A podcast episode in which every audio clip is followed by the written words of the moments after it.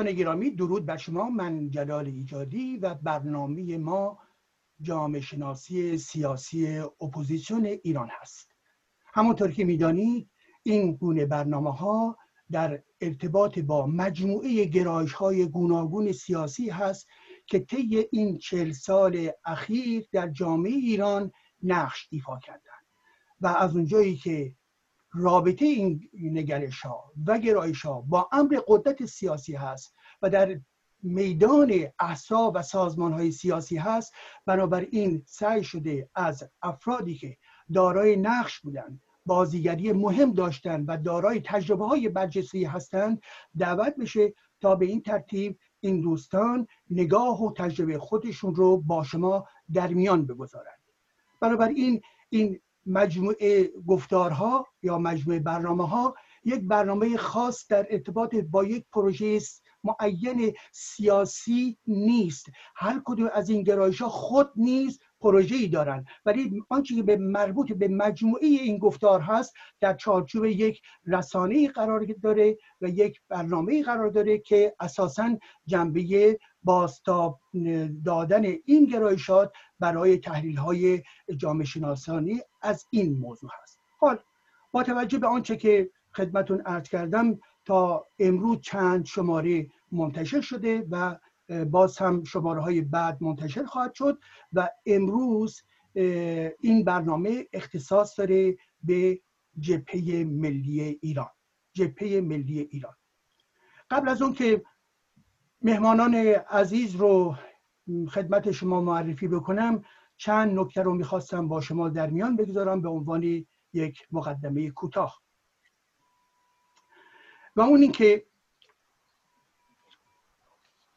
جبهه ملی ایران در سال 1328 توسط سیاستمدارانی مانند دکتر محمد مصدق، دکتر حسین فاطمی و دکتر کریم سنجابی تأسیس شد و به پیشنهاد دکتر حسین فاطمی ملی شدن صنعت نفت مطرح شد.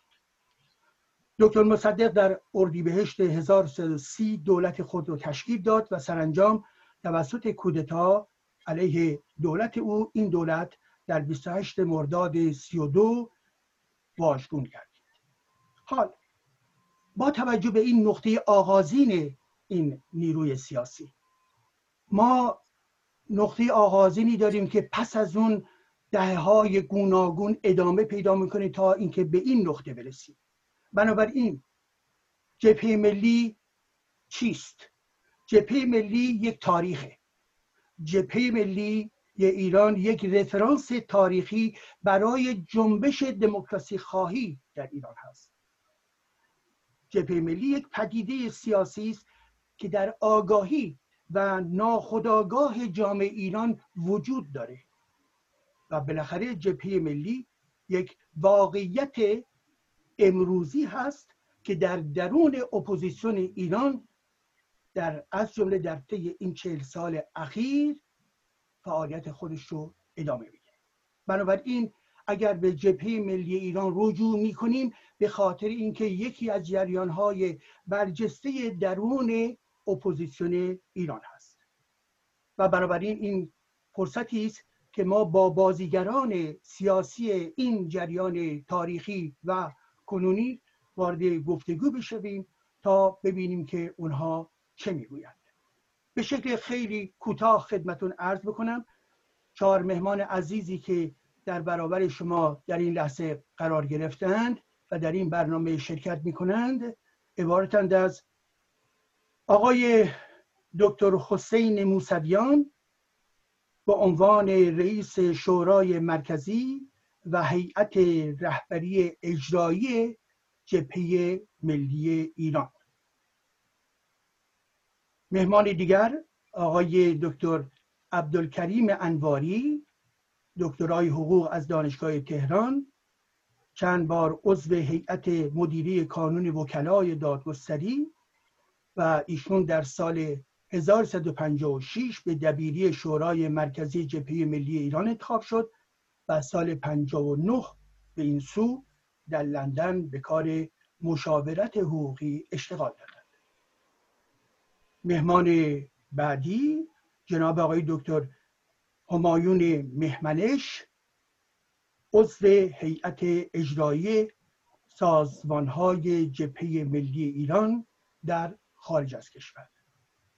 و مهمان عزیز چهارم فرهنگ قاسمی از اعضای برجسته حزب ایران و جبهه ملی ایران و مدیر و بنیانگذار مدرسه عالی مدیریتی در فرانسه.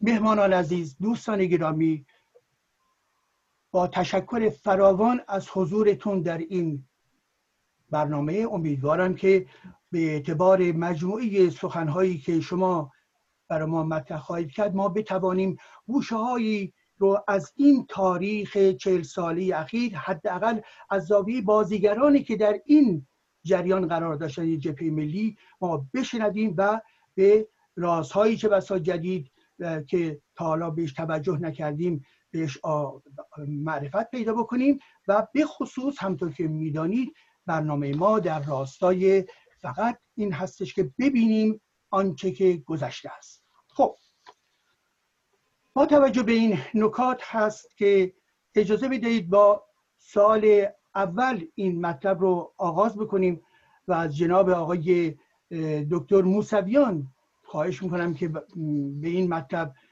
توجه بکنن. جناب آقای موسویان عزیز در آستانه انقلاب 1357 شاه به دکتر سنجابی و سپس دکتر صدیقی پیشنهاد نخست وزیری کرد. ولی آنها نپذیرفتند و در یک مرحله دیگه به دکتر بختیار این پیشنهاد رو کرد و او پذیرفت. دکتر بختیار می‌گفت دست حزب توده از آستین روحانیت بیرون خواهد آمد و این بود دلیلی برای پذیرفتن از جانب او. در هشت دیماه 1357 شاه دکتر بختیار رو به نخست وزیری انتخاب کرد و در نه دیماه 57 بختیار از جبهه ملی ایران اخراج شد. شما از اونجایی که جز برحال بازیگران اصلی این جریان هستید این رویداد رو چگونه ارزیابی می‌کنید؟ در ارتباط با تصمیم دکتر بختیار و اینکه آیا اشتباهی در این زمینه صورت گرفت. اگر این اشتباه صورت گرفت بر حال سهم کدوم در این اشتباه می‌تواند برجسته باشد؟ جبهه ملی ایران یا دکتر بختیار؟ بفرمایید جناب آقای موسویان عزیز. با درود به جناب عالی و درود به همه هموطنانی که از طریق این رسانه صدای بنده رو میشنوند. فکر می‌کنم که پیشنهاد نخست وزیری ابتدا به آقای دکتر صدیقی شد و بعد به دکتر سنجابی ترتیب به این شکل بود و بعد به بختیار. میلیون در صدر انقلاب انسجام کامل و درستی نداشتند. و یک پارچگی در حرکتشون و گفتارشون دیده نشد. و دلیلش هم این بود که جبهه ملی در سال 43 به علت بعضی مشکلاتی که در داخل سازمان پیدا شده بود متوقف شده بود. و تا موقع سال 56 که اون اعلامیه سه امضای آقایان دکتر سنجابی دکتر بختیار و داروش فروهر منتشر شد. جبهه ملی فعال نبود. و این سی سال عدم فعالیت جبهه ملی متاسفانه خیلی به ضرر ملت ایران و جنبش آزادی خواهی ملت ایران تمام شد. در این مدت این خلع سیاسی رو بعضی نیروهای مذهبی اسلامگرا پر کردن و در موقع انقلاب دست بالا رو داشتن و نیرو جمع آوری کرده بودن به ویژه که رژیم سابقم بسیار اشتباه کرده بود و تمام نیروهای چپ و ملی و آزادیخواه رو از صحنه حذف کرده بود و فقط این نیروهای مذهبی رو مجال داده بود فرصت داده بود که در اقصانقات کشور حتی در دهات نماینده داشته باشند و مسجد داشته باشند و کار بکنن کار سیاسی بکنن. و به همین مناسبت سال 56 که جبهه ملی به صحنه اومد از نظر تشکیلاتی موقعیت به اصطلاح اونجور که باید موقعیت محکمی در سالهای 39 تا 43 داشت دیگه نداشت. و اما این که آقای دکتر صدیقی چرا نپذیرفت دکتر سنجابی؟ چرا نپذیرفت؟ آقای دکتر بختیار چگونه شد که پذیرفت؟ اینها مسائلی است که به نظر من باید در آینده در یک سمینار پژوهشی مورد بررسی قرار بگیره و در به اصطلاح چارچوب زمانی مربوطه روز به روزش دقیقه به دقیقش و بیانیه به بیانیهش بشه. بعد بشود اظهار نظر کرد و گفت که چه کسی راه درست رو پیموده. مسلم است که هر سه شخصیت بزرگ جبهه ملی قصد خدمت و برقراری دموکراسی و در حقیقت خاتمه دادن به اون رژیم سرکوبگر و فاسد قبلی رو داشتن و نیتی غیر از این نداشتن. و منتها هر کدوم یه روشی رو در پیش گرفتن که عرض کردم جای بحثش میماند برای یک سمینار تحقیقی در آینده. زیرا که بحث کردن راجع به اعمال این سه شخصیت جبهه ملی و بعضی شخصیت های دیگه حتی بعضی شخصیت های دیگه همش می‌تونه برای ما سوژه‌ای برای بحث و بررسی و پژوهش باشه. باید ببینیم خود محمد رضا شاه چه نقشی داشت در انقلاب همسرشون چه نقشی داشتن. آقای فرض کنید دکتر حسین نصر که اونجا در دربار به اصطلاح قرار و اعلامیه توبه نامه شاه رو نوشت دستش داد چه نقشی داشت؟ به کجاها وصل بود؟ بعد بیایم از این طرف ببینیم که آقای آیت الله خمینی چه نقشی داشت و چه نقشی می‌تونست ایفا بکنه چه نقش مثبتی که می‌تونست ایفا بکنه که نکرد. و بقیه هم اینطور بپردازیم به نهزت آزادی و مهندس بازرگان. بپردازیم به اون ستنی که اون اعلامیه رو دادن آقای دکتر سنجابی دکتر بختیار و داریش فروهر که بعد هر کدوم یه مسیری رو رفتن و یه سرنوشتی رو پیدا کردن. اینا همش باید بررسی بشه در یک سمینار پژوهشی. مدلل بله. مستند و بعد دربارش بشه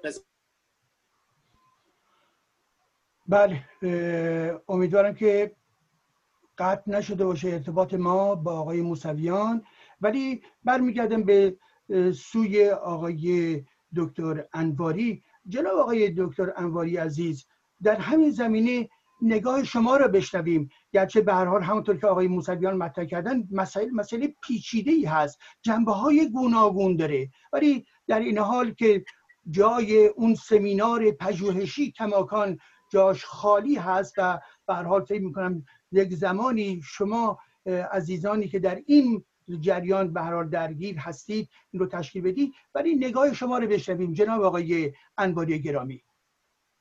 اول به حضور شما تقدیم تشکر می‌کنم که وسیله این گرد همانی رو فراهم کردیم ثانیا به این سه تا دوست عزیزم درود صمیمانه میفرستم که با پایمردی اندیشه روشن و تابناک ملی مصدقی رو خاص داشتن و میدارن اما در مورد سوال جنابی بنده اولا تصحیح کنم دوست عزیزم آقای دکتر رو. اول پیشنهاد نخست وزیری به سنجاوی شد و بعد به آقای دکتر صدیقی. اما باز در مورد فرمایشات دوست عزیزم قضیه به نظر من به این توگرتویی و مشکلی نیست عزیزم. مسئله خیلی ساده و راحت است. این دو نفر که نپذیرفتند به مکر و آگاهی های شاه و تزویراش آشنایی داشتند و دکتر بختیار با اون آزادی خواهیش و سادگیش گول فرح پهلوی و شاه رو خورد و این سمت رو قبول کرد. بنابراین بنده فکر می‌کنم که دکتر بختیار مرتکب یک اشتباه معصومانه شد. این نظر من است. خیلی متشکرم خیلی ممنونم.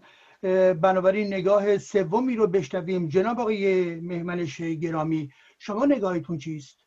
من اعتقاد دارم که همونجوری که آقای دکتر موسویان هم اشاره کردن جبهه ملی در واقع تشکیلاتی که منسجم باشه و بتونن با هم بشینن و یک سری مسائل رو با هم دیگه حل بکنن در اون زمان متاسفانه در اون فرصت کوتاه هنوز نتونسته بودن به وجود بیارن.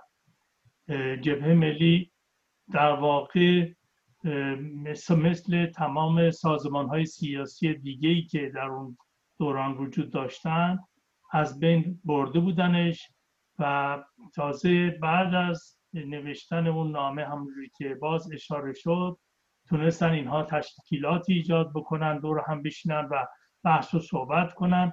همه هم می‌دونن که حل کردن مشکلات سیاسی و اینها یک روندی داره و یک تشکیلاتی داره که بتونن این کار رو هم انجام بدن. و واقعیت اینه که تمام اونهایی که اونجا بودن همشون افراد مبارزی بودن سالها مبارزه کرده بودن علیه دیکتاتوری و همگی به خاطر آزادی و دموکراسی در ایران مبارزه می‌کردن و هدفشون این بود نه مسائل دیگری. این واقعیتیه که جبهه ملی ها همونجوری که آی دکتر انواری هم اشاره کردن خیلی به شاه بدبین بودن. شاه قول داده بود که قانون اساسی رو قسم خورده بود که اجرا کنه اجرا نکرده بود. در دوره های بعد باز اومده بود و قولهایی داده بود باز هم اجرا نکرده بود. و این بود که هیچ کس به ایشون با ایشون خوش به صحبت ایشون خوشبینی نداشت. دکتر بختیار اما به نظر شخص من. این چیزیه که نظر شخصی منه ولی نظر جبه ملی نیست. جبه ملی همونجوری که آقای دکتر موسویان هم گفتن باید یک سمیناری داشته باشه که به همه این مسائل رسیدگی کنه تا بتونه به طور کلی به این پاسخ بده. دکتر بختیار آشنایی داشت با فاشیسم در آلمان و اروپا. و این رو دیده بود با گوشت و پوست خودش حس کرده بود. و می‌دونست که این شرایطی که هست چقدر خطرناکه و در اون ور جریان چه کسانی نشستن و اگر که اینها به قدرت برسن این چه خواهد شد؟ این بود که کوشش کرد با تمام قوا که از روی کار آمدن این نیروهای مذهبی و خمینی جلوگیری بکنه. یکی از این کارهاش هم این بود که نخست وزیری رو سمت نخست وزیری رو ایشون پذیرفت. و این کاری که ایشون کرد به نظر من یک زمینه ای رو ایجاد کرد که ما بتونیم در تاریخ شاید جبهه ملی بتونه بگه که به کوشش خودمون رو جبهه ملی کوشش خودش کرد افراد جبهه ملی کوشش خودشون رو کردن که به اون ورته نیفته. ولی نیروشون نرسید. چرا؟ چون تمام سازمان های سیاسی در اون دوران رو داغون کرده بودند و اینها نمی‌تونستن تشکیلات درستی رو در عرض اون مدت کوتاه به وجود بیارن. به نظر من شاید بختیار آقای دکتر بختیار کار درستی کرد. منتها این چیزی که پیش اومد اونجا به هیچ وجه به معنای نیستش که الان مسئله ما این باشه و جریانی باشه که ما رو بخواد از هم جدا بکنه بله. همه ما چون اعتقاد داریم همه می‌دونیم که تمام جبهه ملی ها همون خواست ها رو دارن و دنبال همون اهداف هستن یه نکته دیگه هم بگم و اونم اینی که کوشش می‌کنن طرفداران سلطنت یا طرفداران دوران پهلوی کوشش می‌کنن اینجور وانمود کنن که اشتباه یا اگر جریانی اتفاق افتاده تقصیر جبهه ملی بوده که آقای خمینی به قدرت رسیده. در صورتی که این نیست حکومتی که حداقل 25 سال تو این کشور بوده و تمام امور رو در دست داشته اون مقصر اصلی بوده. این کوشش دکتر بختیار کوشش جبهه ملی افراد جبهه ملی اینها تمام متاسفانه هیچ کدوم نمی‌تونست به نتیجه برسه یا اینکه احتمالش خیلی کم بود. چرا که 25 سال اون حکومت تمام جو بیاعتمادی و خشونت رو در جامعه ایجاد کرده بود بله. و کاری نمی‌شد در مقابل اون انجام. بله. خیلی متشکرم از شما و بنابراین واقعا زوایای گوناگونی رو شما مطرح می‌کنید و هدف این هستش که علیرغم تمایل های گوناگون فکری هستش به حال یک اراده واحدی هست و این اراده واحد منجر به این هستش که یک رفرانس مشترکی بین شما هست. همون مسئله جبهه ملی ایران است. جناب آقای فرهنگ قاسمی گرامی نگاه شما رو در این زمینه بشنوید. عرض سلام خدمت دوستان گرامی که از ایران و لندن و مونیخ تشریف دارم با تشکر از آقای دکتر جلال ایجادی که این برنامه رو برگزار می‌کنند. تا حدودی اوضاع احوال جبهه ملی رو در اون سالها دوستان گفتم من کمابیش با این صحبت ها به خصوص صحبت های آقای دکتر موسویان موافق هستم و بقیه دوستان که شرایط برای حرکت جبهه ملی به عنوان یک سازمان وجود نداشت. علاوه بر اینکه شرایط وجود نداشت مسائل داخلی در داخل خود جبهه ملی وجود داشت که این مسائل داخلی یک بخشش برمیگشت به تاریخ مبارزات یا همکاری هر کدوم از این افراد در داخل جبهه ملی. یک بخشش برمیگشت به شخصیت هر کدوم از این افراد. یعنی اینها هر کدوم در تونل شخصیت خودشون در اون زمان یک تصمیمی رو باید می‌گرفتن. من با دکتر صدیقی شروع می‌کنم. استاد دانشگاه محقق مرد بسیار با شرف مردی که مورد احترام همه هست و مرد راستگو و درست کار. وقتی بهش پیشنهاد میشه بر اساس یک سری مبانی قانونی که بر اون اعتقاد داره قبول نمی‌کنه. نفر دوم دکتر سنجابی. استاد دانشگاهی که مدت هاست دیگه کار سیاسی انجام نداده و بیشتر کار تحقیقاتی و دانشگاهی داشته. و یک مقدار زیادی مسئله مذهب و در سنت و در خانواده ایشون وجود داشته. نفر سوم دکتر بختیار کسی که تحصیلات رو در فرانسه انجام داده همونطوری که همایون مهمنش گفت در دوران فاشیست بوده مبارزات فاشیست رو دیده.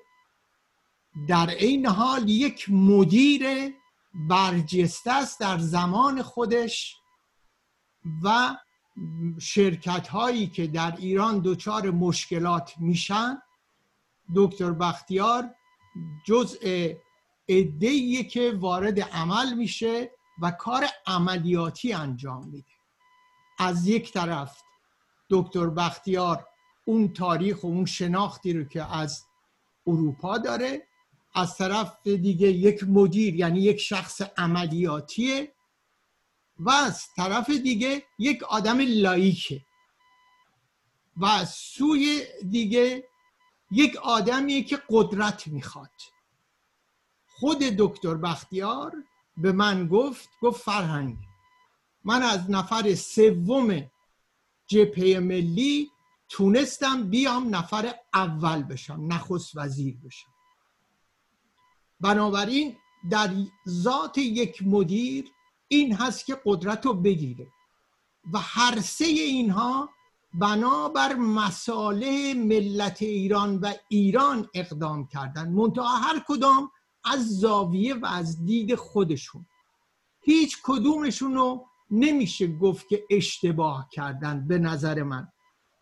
هر کدومشون تحت شرایطی که برای اونها جمع شده بود یک چنین تصمیمی رو گرفتن.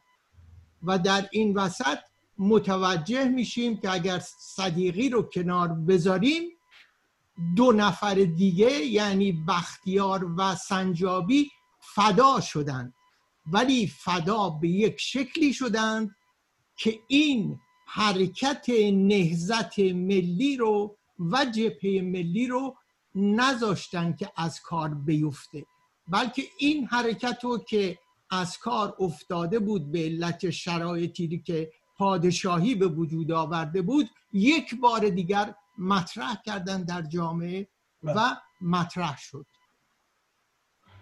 بسیار ممنون. خیلی متشکر به خاطر که واقعا زوایای گوناگونی رو شما دارید مطرح می‌کنید. ولی همونطور که در اینجا در لابلای صحبت های شما مطرح بود من می‌خواهم به پرسش دیگه ای در پیوند با همین پرسش قبلی خدمتون باز نکته رو مطرح بکنم. و اون این که همونطور که ما می‌دونیم در گذشته در زمان پهلوی به حال شعار معروف شاه باید سلطنت بکنه و نه حکومت. یکی شعار محوری بود برای این جریان مصدقی.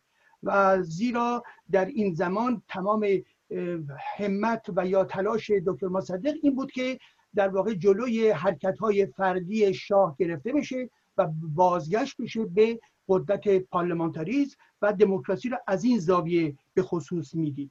و به هر حال حتی اون نکاتی هم که شما جناب آقای موسویان بود اشاره کردن در نامه سرگشاده 22 خرداد 56 که توسط دکتر سنجابی و دکتر بختیار و داریوش فروهر امضا شده بود نیز به نحوی اشاره به همین امر هست که همزمان هست با کارزار برحال کارتر رئیس جمهور آمریکا و اینکه بالاخره در برابر این زیاده طلبی های شاه خواهان این بودن که یک به حال موانعی تولید بشه و به راه دیگه به اصطلاح در بیادش حال بحث بر سر اینجاست. یعنی سوالی که می‌خوام بکنم اینه که آیا این شعار که به نحوی شاید خودش رو متبلور می‌کرد با پذیرفتن خود این پیشنهادش به صلاح پذیرفتن توسط آقای بختیار پیشنهادی که شاه به او کرد. آیا این تمایل بیان این هستش که جبهه ملی بنابراین یک نیروی رفرمیست خواهان رفرم هستش؟ بیان این هستش که خواهان سلطنت مشروطه به نوعی که در واقع سرآغاز این تفکر رو در انقلاب مشروطه اگر ببینیم هست. آیا این بنابراین کنار زدن مسئله جمهوری خواهی هست؟ چگونه ما این مطلب رو بفهمیم؟ با توجه به اینکه میایم در درون جمهوری اسلامی و به هر اونجایی هم که تمایلی هست در ارتباط با جمهوری اسلامی شاید انعکاسی از همین که چی؟ که شاه باید سلطنت و نه حکومت در درون جمهوری اسلامی هم این هستش که خمینی در واقع نباید چنین زیاده ربی هایی داشته باشد. جناب آقای موسوی موسویان عزیز بفرمایید نگاه شما رو در ارتباط با این بشنوید بله. انقلاب مشروطیت ایران در سال 1285 خورشیدی برای به دست آوردن قانون اساسی و پارلمان و در حقیقت حاکمیت ملی و دموکراسی صورت گرفت. در زمانی که در هیچ یک از کشورهای منطقه ما پارلمان و قانون اساسی وجود نداشت و همه جا حکومت های استبدادی مطلقه حاکم بودن در همین روسیه کشور شمالی ما که نیمه اروپایی است در حقیقت هزارها حاکم بودند و ملت ایران با ایثار و فداکاری دنبال آزادی رفت و قانون اساسی به دست آورد و به اصطلاح مشروطیت رو به ثمر رسون در ایران. متاسفانه قانون اساسی مشروطیت و حقوق ملت به وسیله پادشاهانی که بعد از انقلاب دو پادشاه قاجار و دو پادشاه پهلوی سر کار بودن رعایت نشد و حقوق ملت و آزادی و حاکمیت ملی پایمال شد. دو پادشاه قاجار که محمد علی شاه قاجار دیدیم مجلس رو به توپ بست و استبداد صغیر رو شروع کرد. احمد شاه باز در حقیقت یه پادشاه بیعمل بود و آنچنان به شاه که به طور کلی قانون اساسی رو کنار گذاشت. و مجلس رو اسمش رو طویله گذاشت و لیست نمایندگان رو تعیین می‌کرد که ژاندارمهاش و نیروهای ارتشیش در چارگوشه مملکت اون نمایندگان رو از صندوق ها در بیارن و روانه مجلس بکنن. محمد رضا هم که رفتارش روشنه و کودتای 28 مرداد و 25 سال حکومت با مشت آهنین و از بین بردن تمام نیروهای سیاسی میلیون و نیروهای چپ و حتی تا یه حدودی طرز تفکرهای اصلاح طلبی که در داخل خود حکومت بودن همه رو از بین برد و زمینه رو خالی کرد برای اونها برخورد می‌کرد و آوانس هایی به اونها می‌داد بله. در صورت این مسئله که شعار جبهه ملی بود که گفته دکتر مصدق بود که شاه باید سلطنت کند نه حکومت. در اون زمان یه شعار مترقی بود و اصرار داشت بر اینکه شاه به موجب قانون اساسی از مسئولیت مبراز و یک مقام تشریفاتی است و نمی باید در امور مملکت طبق قانون اساسی مشروطیت مداخله داشته باشه. ولی ما چنین چیزی رو از پادشاهان نمی‌دیدیم. رضا شاه که تکلیفش معلومه برخوردش با حقوق و محمد رضا شاه هم که در ابتدای سلطنتش اون در دوازده سال اول که خیلی جوان بود هنوز و به اصطلاح شرایط بعد از جنگ دوم بود و تبعید پدرش. یه خود شرایط آرامتر بود و یه مقدار گروه های سیاسی فعال شدن که در همون بستر نهزت ملی ایران تونست شکل بگیره و جبهه ملی ایران تونست در سال 1328 متولد بشه و اون کار بزرگ ملی شدن نفت رو انجام بده. بعد از کودتای 28 مرداد همون پادشاه پادشاه مشروطیت اومد دست در دست نیروهای اطلاعاتی آژانس های امنیتی آمریکا و انگلیس گذاشت و با حمایت شوروی دولت ملی رو سردگون کرد و 25 سال حکومتی با مشت آهنین برقرار کرد و ملت ایران رو سوق داد به طرف انقلاب بله. در حقیقت این شاه بود که قبول نکرد قانون اساسی رو و قبول نکرد که در موضع سلطنت بمونه و می‌خواست که حکومت بکنه و حرف اول رو در مملکت بزنه و یه حکومت فردی رو برقرار بکنه. بنابراین اون شعار شعاری بود که در زمان خودش مترقی بود و می‌خواست شاه رو وادار بکنه که اساسی تمکین بکنه که او نکرد و با انقلاب در حقیقت سرنگون شد. جناب آقای انواری عزیز شما نگاهتون چیست در ارتباط با همین شعار و اینکه بالاخره جبهه ملی رو میشه به عنوان یک نیروی در این دوره حداقل رفرمیست به معنای در واقع عمیق خودش البته در مقابله با استبداد توصیف کرد و تعریفش نمود؟ مرز کنم بدون اینکه من بخوام برگردم به مسائل تاریخی و وقت تلف کنم. ارزم این است که خیلی مختصر. جبهه ملی طرفدار حاکمیت ملی و آزادی است. و این در هر شکل حکومتی برای جبهه ملی مطلوبه. ولی اعتقاد بر این دارم که با توجه به اینکه جمهوری چیزی است که می‌تونه مرتب حاکمیت ملی رو بررسی کنه چک کنه و اگر کسی تخطی کرد از حاکمیت ملی بندازتش بیرون جمهوری خواهی راه وسیله رسیدن مطلوب تری به این قضیه است که اگر مسئول مملکتی. خرابکاری کرد خیانت کرد دزدی کرد فساد کرد. یا لگت بندازه بندازتش بنابراین شعار خلاصه جبهه ملی که حاکمیت ملی و آزادی است به نظر من در جمهوری خواهی و جمهوری بیشتر متبلور میشه.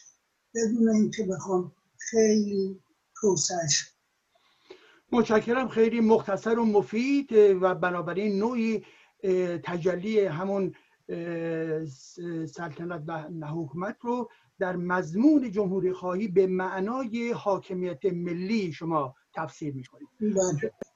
جناب آقای مهمنش گرامی نظر شما رو بشنوید. بله همونجور که اشاره شد در واقع جبهه ملی همیشه خواهان آزادی بوده دموکراسی بوده. و رعایت قانون. اونم قانون اساسی مشروطه در اون دوران.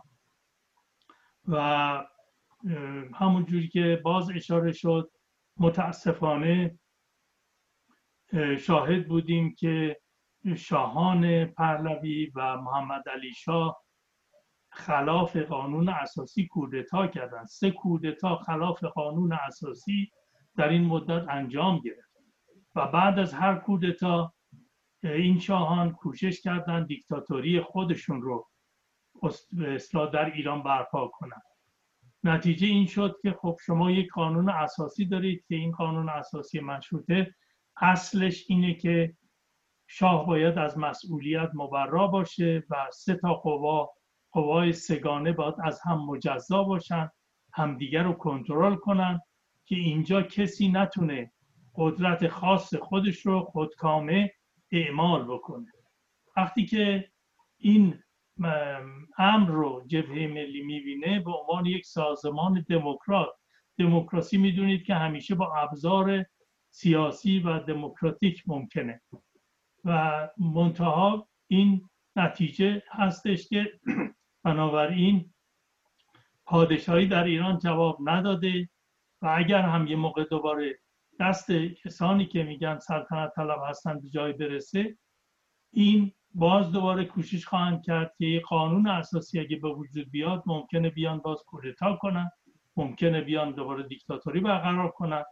به نام پادشاه و این مقایسه ای که میشه ایران با کشورهای اروپایی که پادشاهی دارند این بسیار اشتباه است برای اینکه در کشورهای اروپایی اینها 400 سال علیه استبداد شاهان مبارزه کردند. در عرض این مدت کلی از این کشورها به جمهوری تبدیل شدند و فقط اونهایی سلطنتی باقی موندن که پادشاهات اون کشورها دیکتاتوری نمی‌خواستند و یا به به تشریفاتی بودن مقام پادشاه قانع بودن. اینی که قابل مقایسه با ایران نیست. ما ایران تجربه دیگری داریم و این هستش که خیلی راحت تره اگر که بتونه مملکت مردم کشور اگر دیدن رهبر یک کشوری یا کسی که در مقام بالاترین مقام کشور اجرایی کشور قرار داره درست عمل نمی‌کنه بتونن بعد از چند سال کنارش بذارن یکی دیگر رو انتخاب بکنن. این موقعیت کاملا دیگه ای داره تا اون قانون اساسی مشروطه در این مورد و باید ما همه اینجوری نیستش که بگیم یک قانون چون اونجوری بوده. بنابراین باید همیشه سرنوشت ماست. نه باید نگاه کنیم ببینیم که چه مشکلاتی بوده در راه و چه چیزهایی باعث وضع امروز ما شده. سعی کنیم این مشکلات رو برطرف کنیم. با کسان یعنی کسانی که الگوشون هنوز پادشاهان اون دورانه و اون دورانه مسلم خب اهداف دیگری رو دنبال می‌کنن تا حاکمیت ملی. بله. خیلی متشکرم و بنابراین جناب آقای فرهنگی قاسمی به این ترتیب از فهوای گفته های شما عزیزان تا به این لحظه به این بنابراین نتیجه می‌رسم که مسئله دوران مصدق و این شعاری که مطرح شد که ادامه پیدا کرد تا آستانه انقلاب به حال نوعی در بستر تجربه تاریخی انقلاب مشروطه بوده که پیوسته خواسته در واقع مانع تولید بکنه در برابر زیاده روی های حکام و یا پادشاه. و هرچند که از نظر شما می‌گویید که به لحاظ تشخیص دادن سه قوه به شکل مستقل این تناقضی الزاما با محتوای جمهوری خواهی نداره. هرچند که به هر حال شعار جمهوری خواهی در طی این دوران از جانب جبهه ملی به حال داده نشد. شما نظر شما رو بشنوید جناب آقای فرهنگی قاسمی. بفرمایید. سوال شما اینه که شاه باید حکومت کنه. شاه باید سلطنت کنه و نه حکومت. یک شعار رفرمیستیه. اصلا اینطوری نیست. این شعار در واقع نتیجه انقلاب مشروط است. تفاوتش چیه این؟ تفاوتش اینه که شاه باید بشینه کنار و استبداد نکنه دخالت نکنه در امور اداره مملکت در قوه قضاییه و در قوه مقنن. این یک شعار رفرمیست نمی‌تونه باشه. این یک شعار انقلابی در زمان خودش. یک مبارزه است با استبداد.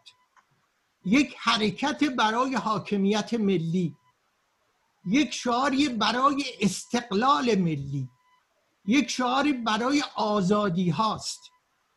چطوری می‌تونیم بگیم که شعار جبهه ملی رفرمیسته در صورتی که جبهه ملی قادر میشه در سال سی و یک بکنه و دول شرکت نفت انگلیس رو از ایران بیرون بکنه. شعار جبهه ملی عملیات جبهه ملی که وقتی بر سر قدرته عملیاتیه که رفرم های بنیادی حتی در حد انقلابی انجام داده. بنابراین این شعار به دنبال اون حرکته. شما موادی رو که دکتر مصدق بعد از ملی شدن صنعت نفت وقتی که به, به حکومت می‌رسه در نظر بگیرید مواد قانونی که به تصویب مجلس رسیده به حساب بگیرید تمام این مواد در ارتباط با تغییر قانون انتخابات در ارتباط با بیمه های اجتماعی و خیلی رفرم های دیگه رفرم های بنیادی علیه استبداد برای دموکراسی. بنابراین ما به هیچ وجه نمی‌تونیم اینو به عنوان یه شعار رفرمیست بگیریم. بلکه در اون زمان شما نگاه بکنید تنها جریانی که شاه ازش میترسه جبهه ملیه. و بدترین سرکوب ها رو می‌کنه. 28 مرداد شوخی نبود آقا. حکومت مصدق و سرنگون کردن و در 28 مرداد چقدر آدم کشتن. بنابراین این حرکت هم ملی کردن صنعت نفت و هم ادامه این حرکت یک حرکتی برای رفرم های بنیادی در جامعه برای اینکه شاه در حکومت و در اداره مملکت دخالت نکنه. متشکرم. گفته های شما در ضمن رو وادار می‌کنه که این نکته از نظر جامعه شناسی به تذکر بدیم برای بینندگان. این هستش که به حال در ادبیات سیاسی ایران وقتی که صحبت از انقلاب میشه یک دسته طرفدار از مفهوم انقلاب می‌کنه و مفهوم انقلاب رو هم به معنای تصرف با با خشونت قدرت سیاسی و آوردن یک طبقه به روی قدرت سیاسی هستش و جلوه های بسیار یعنی مدل و الگوش رو که بسا انقلاب های در ارتباط با مارسیز و یا به انقلاباتی که در جهان سوم صورت گرفته اون رو به عنوان رفرانس میدن. حال زمانی که ما در ارتباط با رفرم صحبت می‌کنیم این رفرم باز خودش یک مفهوم اساسی هستش از نظر جامعه شناسی. وقتی میگیم واقعا رفرم در عرصه اقتصاد یک اقتصادی که به عنوان نمونه دولتی کامل باشه. اگر بخوام باز کنم و به سوی در واقع اقتصاد بازار برن این خودش یک رفرم اساسی هستش.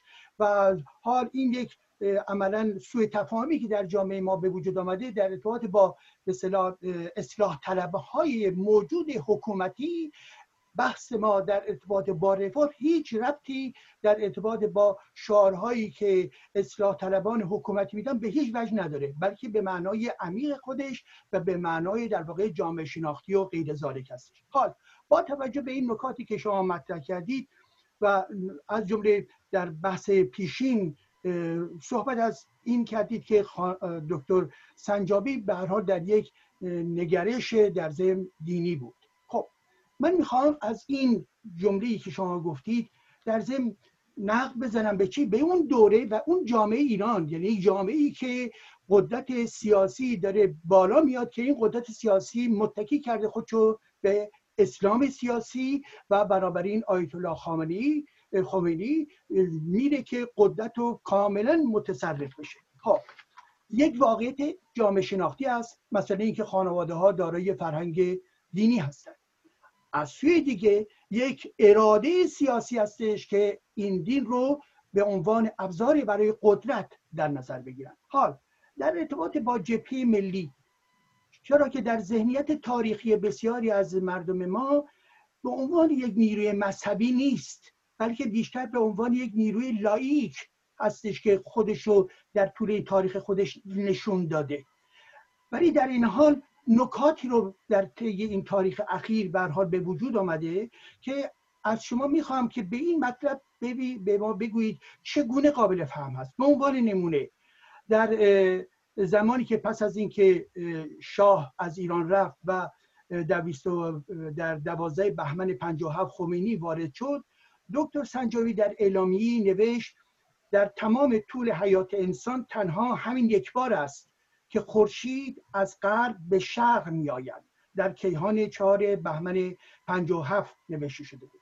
و یا اضافه می کنم یک رویداد دیگه ای رو و اون اینکه اگر خاطرتون باشه که حتما هست که به حال مسئله انتخابات مجلس شورای اسلامی بود در سال 59 که به حال اختلاف نظرهایی وجود داشت ولی کم با اصرار اللهیار صالح عملا جبهه ملی شرکت می‌کنه در این انتخابات و بنابراین البته خود این نیرو یعنی نمایندگان گوناگونش دیدند که چگونه تمام این عوامل حکومتی یا آیت الله های مانند خلخالی ها مانند هادی غفاری ها ریختن و تمام در واقع حرکت های مربوط به جبهه ملی رو درش اختلال به وجود آوردن. حال این دو نگاهی که وجود داره در درون از جمله در درون جبهه ملی که نوعی آیا این شیفتگی دکتر سنجابی هستش؟ یا اون لحظه تاریخی جز این نمی‌شد برخود کرد؟ یا بی احتیاطی هستش؟ یا خود الله یار صالح رو شاید نگاهی نزدیکی به آقای سنجابی داشته. این پدیده رو در این لحظه تاریخی جناب آقای موسویان عزیز شما چگونه بر ما توضیح خواهید داد؟ بله خدمتون ارز کنم که اون جمله ای که حضرت علی از قول دکتر سنجابی نقل کردیم که خورشید از غرب به طرف شرق تابیده مربوط به دکتر سنجابی.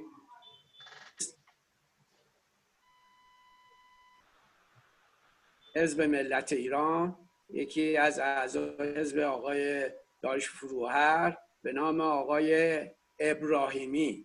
یه همچین مطلبی رو نوشته بود و به نام عضو مثلا جبهه ملی منتشر کرده بود. به هیچ وقت صحبت رهبری جبهه ملی و صحبت آقای دکتر سنجابی نبود.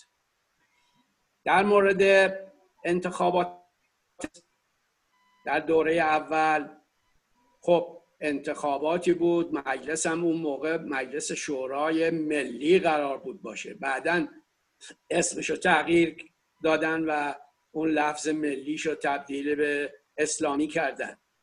مجلس شورای ملی بود و اولین انتخاباتش می‌خواست که برگزار بشه. خب ملیون هم که قانون مدار هستن و اعتقاد به پارلمان دارن اعتقاد به مجلس شورای ملی دارن و هنوز عمل کرده این آقایونی که از رو در اختیار گرفتن براشون روشن نشده بود صادقانه اومدن کاندیدا شدن و به میدان انتخابات وارد شدن. و با تمام کارشکنی هایی هم که صورت گرفت در همون دوره اول هفتش نفر از جبهه ملی انتخاب شدن. هفتش نفر انتخاب شدن. آقای دکتر سنجابی آقای ابوالفضل قاسمی آقای علی اردلان آقای خسرو قشقایی. از به حضور شما که احمد مدنی. بله آقای دکتر مدنی از کرمان. و اینا هفتش نفر بودن که انتخاب شدن. منتها این هفتش نفر را هم این آقایون برد نتابیدن و هر کدوم رو به یه نحوی کنار زدن. بله. و نذاشتن که اینها به مجلس ورود بکنن. ورود اونها به مجلس می‌تونست خیلی اثرگذار باشه. همون هفتش نفر عضو جبهه ملی بودن در مجلس شانزدهم که اون حرکت عظیم ملی شدن نفت رو پیش بردن به رهبری دکتر مصدق. و اگر هشت نفر نماینده جبهه ملی هم توی مجلس اول می‌تونستن حضور داشته باشن با به اینکه اون تب و تاب انقلاب و اون جو هیجانی و احساسی خواه ناخواه فروکش می‌کرد و مردم یواش یواش به حرفای درست گوش می‌کردن به حرفای وطن گوش می‌دادن. هر نماینده تو مجلس می‌تونستن خیلی اثرگذار باشن. و متاسفانه رفتار طوری بود که اجازه حتی یک نفرشون رو هم ندادن و در مراحل مختلف اونها رو به اصطلاح کنار زدن. و این مطلبی که عرض می کنم که اون جو احساسی و هیجانی دیر یا زود خاتمه پیدا می کرد ما شاهد بودیم که خاتمه پیدا کرد و ما در باشگاهی که داشتیم در خیابان سیمتری روبروی ستاد ژاندارمری در پنجشنبه ها که سخنرانی برگزار می‌شد در جلسات اول بعد از انقلاب ممکن بود 200 نفر 500 نفر اعضای جبهه ملی می آمدن در جلسات آخری که قبل از اشغال مرکز تشکیلات جبهه ملی برگزار می‌شد هزاران نفر مردم شرکت می‌کردن. به طوری که اون فضای بزرگ چند هزار متری که پر می‌شد هیچی تو خیابون حتی ما بلنگو میذاشتیم که صدای سخنرانان پخش بشه بله. بنابراین و یا روزنامه ای که منتشر کردیم با تیراژ خیلی کم شروع کردیم در سال 60 تیراژش به 240 هزار تا رسید و اگر می توانستیم چاپ بکنیم با تیراژ خیلی بالاتر از اون هم در حقیقت مردم داوطلبش بودن و می گرفتن بله. در حال در مجلس اول جبهه ملی باید شرکت می‌کرد و شرکت خودش انجام داد ولی نمایندگانی که با وجود اون جو حاکم جو کاملا مذهبی بازم تونست هشت تا نماینده به مجلس بفرسته ولی این آقایون انحصار طلب از ورود اونها جلوگیری کرد. بسیار متشکرم به جناب آقای موسویان عزیز. حال نگاه جناب آقای اجازه بدید من اینجا در ضمن کتاب ایشونم جناب آقای انواری رو بشنویم. از جمله جناب آقای انواری خاطرات سیاسی خودشون رو در کتابی تحت عنوان تلاش برای استقلال نیز منتشر کردند که بسیار جالب هستش و این رو من پیشنهاد می‌کنم کسانی که از جمله در ارتباط با جبهه ملی می‌خوان بدانند به این کتاب نیز رجوع بکنند جناب آقای انواری گرامی نگاه شما چیست در ارتباط با صحبت هایی که از ناحیه آقای سنجابی به نحوی انتقال پیدا که در میان برحال روزنامه ها و اینکه برحال نیروهای مذهبی با جریان شما چه کردن در اون دوره اولیه. بفرمایید. از کنم که با توضیحاتی که آقای دکتر فرمودن شاید این مطلب قابل کنشکاوی باشد.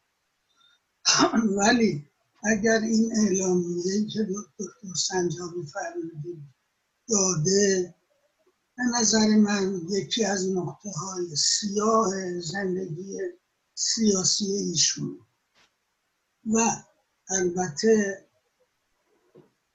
ایشون تحت تاثیر یک مشاور متملقی که سبز پاک کنی که خودش رو چسبونده بود به ایشون و شایستگی این رو هم نداشت که شورای جبهه ملی اجازه ورود رو به شورا بده. به نظر من به وسیله این آدم تهیه شد و چون مدت هاست در گذشته لزومی نداره که فایده هم نداره که اسمش رو ذکر بکنه اما در مورد این انتخاباتی که فرمودی مسئله خیلی روشن و طبیعی است. آخوند نمی‌خواست هیچ کس در قدرت شریک باشه. این است که این افرادی که دوستان فرمودند با رعی های بالا از جاهای مختلف انتخاب شدن به هیچ وجه اجازه بهشون ندادن حتی مهندس بازرگان که جبهه ملی هم نبود ولی یه سایقه مذهبی داشت و اجازهش دادن ولی تو مجلس. آقای خلخالی زد تو گوشش. ابوالفضل قاسمی رو آخونزاده کاشانی تا دم مرگ و چوبه دار برد. اگر کوشش های پسرش نبود و پشتیبانی و حمایت سازمان بین المجالس حتما اعدامش کرده کوشش های خود شما. خواهش می‌کنم ولی واقعا من فراموش نمی کنم که در طول دو ماه سه ماه. فرهنگ قاسمی شب و روز نداشت و همیشه دنبال این قضیه برحال قصدم این است که به هیچ وجه آخوند نمی‌خواست جبهه ملی سهیم در قدرت باشه. بله. و به هر شکل و شمایلی افراد رو دچار زج آزار اذیت و بیچارگی کرد بله. بنابراین سوال بعدیتون چی بود؟ من یادم رفت. نه جواب دادید. به هر حال تمام اذیت آزاری که نیروهای مذهبی تولید کردن برای اینکه خرابکاری بکنن از جمله در فعالیت های مربوط به انتخاباتی که اونها در سال 59 گذاشته بودن دیگه که صحبت های شما هم آقای موسویان هم شما یه بخشی برای توضیحات لازمه رو در اینجا ارائه می‌کنه. به لحاظ میزان وقتی که الان داریم اگه اجازه بفرمایید ما وارد یک برنامه دومی میشیم و در این برنامه با همین سال از دو عزیزی که در اینجا هستن برنامه رو ادامه میدیم و به این ترتیب هستش که در این نقطه برنامه اول مربوط به جبهه ملی ایران پایان میپذیره و در برنامه دوم همین بحثا با همین مهمانان گرامی ادامه پیدا می‌کنه